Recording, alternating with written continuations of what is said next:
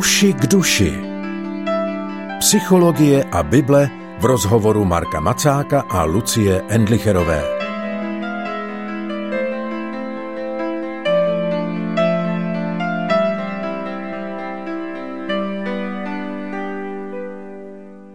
Pořad Uši k duši se dnes už po třetí bude věnovat sebehodnotě. U poslechu vás vítá Lucie Endlicherová a zdravím svého obvyklého hosta Marka Macáka. Ahoj Marku. Ahoj.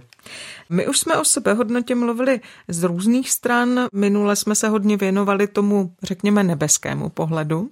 A tak mě to tak směřuje k tomu, zdali bychom neměli mluvit také o nevýhodách sebehodnoty. My jsme to někde na začátku nakousli, když jsme zmínili, že eh, na dlouhou dobu byla sebehodnota vnímána jako něco, co člověku pomůže k lepšímu výkonu a k lepší spokojenosti. Ukázalo se, že to je slepá ulička. Je to jedna z nevýhod sebehodnoty, nebo jaké jsou vlastně ty nevýhody tedy? V čem je můžeme spatřovat? Tak čistě pragmaticky, pokud sebehodnota eh, reálně kromě lepšího pocitu ze sebe nepřináší nic moc jiného, tak pro dobrý pocit v životě prvoplánově. To asi užitečné je, ale z dlouhodobého hlediska moc ne, protože mít dobrou, mít dobrou, mít vysokou sebehodnotu nutně neznamená, že jsme opravdu dovední nebo že se nám opravdu daří. Dobře to bylo vidět ve Spojených státech, kde měli celé desetiletí měli velké programy, dokonce mají Národní asociaci pro výzkum a pozbuzování sebevědomí a miliony, možná miliardy dolarů dali do toho, aby se ve školách posilovalo sebevědomí lidí. A vedlo to k tomu, že když se srovná třeba sebevědomí středoškoláků v Americe, na těch školách, kde tyhle programy běžely, v oblasti třeba matematiky, ze sebevědomím školáků v Jižní Koreji, tak v Jižní Koreji ti školáci nemají sebevědomí moc vysoké, dokonce ho mají často nízké protože je to výkonově orientovaná společnost, ale v té matematice se jim daří velmi dobře, skoro nejlíp na světě. Zatímco američané má jeden z nejhorších výsledků, ale jedno z nejlepších sebevědomí. V tomhle smyslu to potom vytváří takovou oddělenost, kde e, i kdyby se mi povedlo mít to dobré sebevědomí, tak je to za cenu toho, že začnu být slepý vůči tomu, jak věci reálně jsou. A to z dlouhodobého hlediska se nepromítá moc úspěšně do života, protože potom najednou jakoby i ten úspěch v životě musí být vyfabrikovaný, musí být víc vymyšlený, Čím dál tím nad víc věcmi musí mávnout rukou. Nevede to ke skutečnému zakotvení jako v realitě ani k skutečnému růstu v kvalitě života. Po nácviku sebevědomí měli lidé se špatným výkonem se sebe lepší pocit, ale výkon se neměnil. Také lidé, kteří mají vysoké sebevědomí, vyšší než je běžné, třeba tak bývají častěji nebezpečný pro svoje okolí. Protože je víc věcí, nad kterými mávnou rukou. Či častěji si řeknou, že to, co oni chtějí, tak je dobré, protože to chtějí oni, protože oni jsou důležití a potom jdou někdy přes nějaké hranice, přes které by člověk s nižším sebevědomím nebo s průměrným sebevědomím nešel. Jedni z nejsebevědomějších lidí v populaci jsou psychopati. Lidi, kteří by opravdu stotožněně vám řekli, že jsou dobří a že to, co chtějí, tak je nejlepší a je lepší než to, co si ostatní myslí, že by se mělo dělat. A tak to vám z největší jednoznačností řekne člověk, který je takhle posunutý.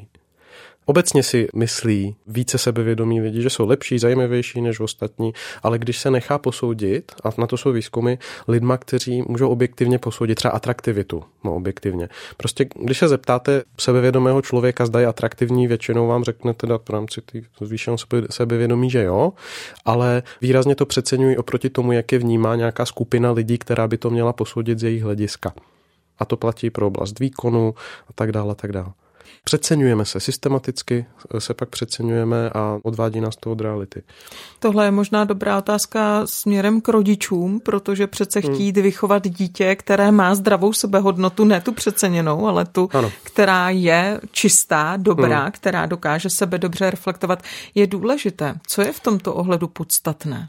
Z výchovného hlediska, a tady kolem toho se vedou války i v psychologii, a tak jak já to vidím, a je to podpořeno do jisté míry výzkumem, tak se ukazuje, že dávat dítěti najevo, že je skvělé za jakýchkoliv okolností, tak může budovat jakoby sebevědomí, a, ale, a, ale nebuduje tu dobře zakotvenou sebehodnotu daleko úspěšnější z výchovného hlediska, tak je, když se chválí, respektive když se dává pozitivní zpětná vazba a realisticky pozitivní zpětná vazba na konkrétní aktivity. Tohle si dobře udělal, tohle udělal líp než minulé. A v realitě. Tím se dítě jakoby učí, jednak, jak se mu daří, získává zpětnou vazbu ze své činnosti a je to realistické a zároveň to sebevědomí je napojeno na snahu. Pokud jakoby budeme dítě chválit a oceňovat ve smyslu si skvělý, si nejlepší, máš velkou budoucnost, tobě se určitě bude dařit a podobně, ono to zní dobře. Ale zdá se, že mnohokrát to zpětně vytváří nějaký tlak, protože takové to očekávání se kterými takový člověk jde do života. A velmi často, pokud nemá dobře zakotvený svůj výkon v tom, jakým způsobem se cítí a není tohle jakoby na sebe napojené, tak ono se začne stresovat, zda je nebo není takový nebo makový, zda je nebo není tak skvělý, zda je nebo není tak chytrý. Proto je lepší dítěti říct, tohle se ti dobře povedlo, nebo tohle se ti povedlo docela dobře a když se zkusíš ještě nějaký jiný způsob, tak to může být ještě lepší tak to vede to dítě k přemýšlení, aha, je to o tom, jak se snažím. Místo toho, když mu řekneme, ty jsi ale chytrej, tak mu dáváme koncept, že buď je chytrej, anebo není. Ale do života s tím, že si zjišťuje a měří tu teplotu v oblasti se své sebehodnoty ve vztahu k chytrosti. A teďko je to takový buď a nebo. Proto je lepší nedávat obecná hodnocení na různé kapacity, seš takovej nebo takový, ale, ale dávat daleko větší důraz na konkrétní výkon v konkrétních oblastech v kontextu snahy. V kontextu toho, že když se budeš usilovat, tak se ti může povést tohle, tamhleto a v tomhle se ti daří. Nedá mi to nezeptat se ještě na místo zdravé kritiky. Uh-huh. Já jsem rozhodně vyrůstala v té generaci, která podle mého byla hodně kritizovaná. Dneska uh-huh. se říká, že se nemá kritizovat, že je to špatně, že je třeba i tohleto formulovat pozitivně. A mně přijde, že je to jenom to kivadlo, které je prostě vychýleno na jednu ano. stranu k té přehnané kritice, teď je tedy vychýlené k tomu, že uh-huh. se kritizovat nemá je kritika a kritika. Já bych spíš mluvil o zpětné vazbě. Jednak se ukazuje, že mít konkrétní zpětnou vazbu ne ve smyslu seš dobrý nebo nejseš dobrý, ale ve smyslu tohle se ti daří a takhle se ti to daří a v tomhle můžeš zapracovat, tak člověka obecně motivuje, motivuje toho kompetenci, po které toužíme být kompetentní, tak jako přirozeně, ale neodmyslitelný faktor od tohoto je vztahová stránka. Já pokud mě dává kritickou zpětnou vazbu někdo, u koho vím, že mě má rád, u koho vím, že mu jde o moje dobro a že je důvěryhodný, tak si může dovolit dát mi zpětnou vazbu, která je v něčem třeba bolestivá, protože pak to nevnímám jako odmítnutí. A tohle je jakoby důležitý aspekt. Ale schopnost ustát kritiku, schopnost ustát to, že mi e, někdo ukazuje, že se mi v něčem nedaří, je, je důležitý krok. Jo? Důležitá vývojová e, záležitost, která se promítá potom do schopnosti v dospělém životě říct, ano, tady se mi nedaří, nebo ano, tady potřebuju zkusit něco jiného. A není to o tom, že jsem hloupý anebo chytrej, ale je to o tom, že bude zajímavé se podívat na to, co bych mohl udělat jinak proto ty hodnocení, které jsou vázané na, na nějaké výroky o vlastnostech, nejsou moc, moc šikovné. Je třeba to daleko víc jakoby vázat k té činnosti bezprostřední toho člověka. A tam kritika má svoje místo a je konstruktivní, pokud to není pouze o kritice, ale pokud je to realistická zpětná vazba v kontextu bezpečného, láskyplného vztahu. Takže má smysl v tomhle to dítě vychovávat vlastně už od mala. Já si myslím, že ano. Samozřejmě citlivě, v nějaké období na začátku úplně tak dítě potřebuje si zažít svoji grandiozitu a není moc realistické a když dítě přijde a ukáže mi něco, co neumím rozlišit, co to je a řekne, že je to princezná, tak to budu obdivovat, jo? protože v tu chvíli na té vývojové úrovni tak to je obdivuhodný. A jsem rád, že si vůbec dovede představit, že nakreslilo princeznu, jo? ale musíme být pak realistický dál. Ještě se vrátím něčemu biblickému ve k tomuhle. Apoštol Pavel v jednom z pozdějších dopisů píše o sobě, formuluje, že si uvědomuje, že je největší z hříšníků. A to nám ukazuje, že hloubka vztahu s Bohem a že uvědomování si přijetí, které pro nás Pán Bůh má, nám nezakrývá, nezavírá možnost a schopnost uvědomovat si to, co je kritické a kritizovatelné na nás samotných. Takže tam si nemyslím, že, že kritika se vylučuje s kvalitním vztahem s Bohem nebo s kvalitními vztahy s lidmi. Zároveň, abych to vyvážil, si myslím, že je nebezpečné taky křesťanství, které se točí neustále kolem toho, jak jsme nehodní. Protože to je jiná forma točení se kolem toho, jak moc jsme hodní. Ty jsi použil už několikrát v souvislosti se sebehodnotou tu formulaci, že má přímý vliv na to, jak se cítíme v životě. nedá mi to nezeptat se, je to tak důležité, jak se v životě cítíme, protože přece jsou situace, ve kterých se člověk nebude cítit dobře, logicky, uh-huh. ale nemusí to nutně znamenat, že ztratím vědomí o boží lásce, ano. že ztratím kontakt s Bohem, tak jak to tedy je? Musím nutně pořád prožívat ten happy pocit, nebo je to tím vlastně myšleno? Představa, že kvalitní duchovní život se projeví v dlouhodobém setrvalém a hlubokém prožívání pohody a happy pocitu, tak je výdobytek konzumní společnosti.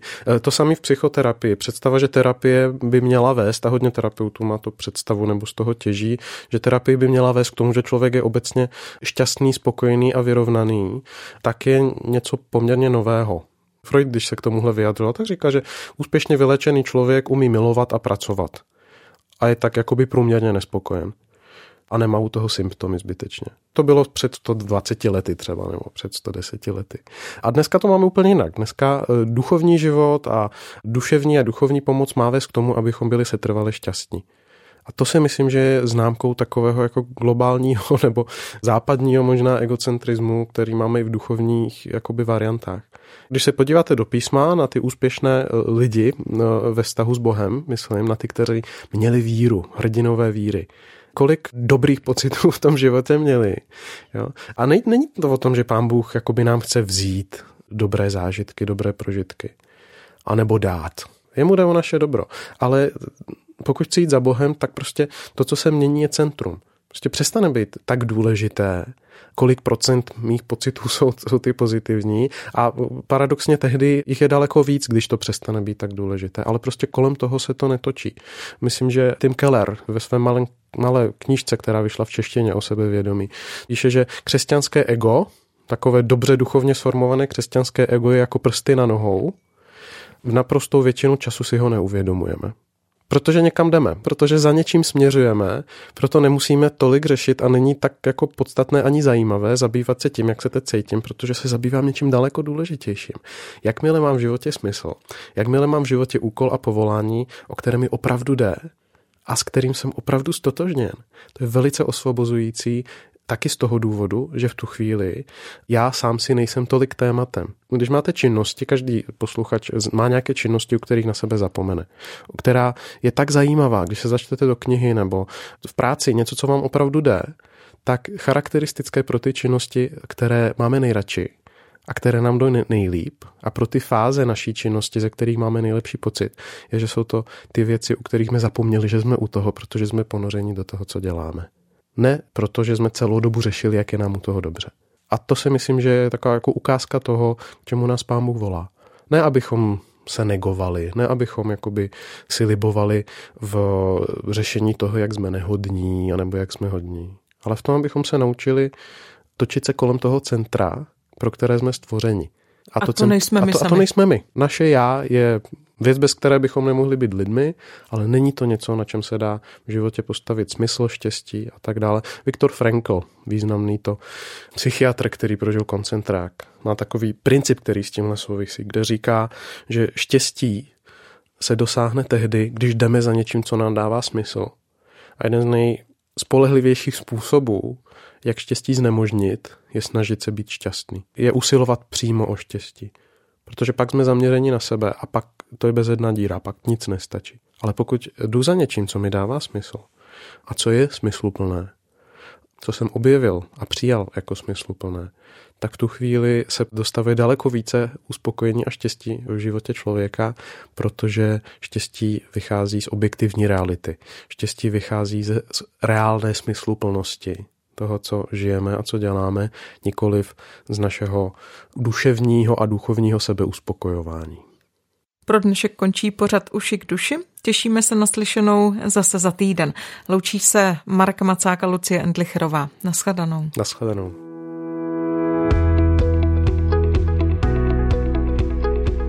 Podcast Uši k duši vznikl na Rádiu 7, které žije z darů posluchačů. Pokud nás budete chtít podpořit, budeme rádi.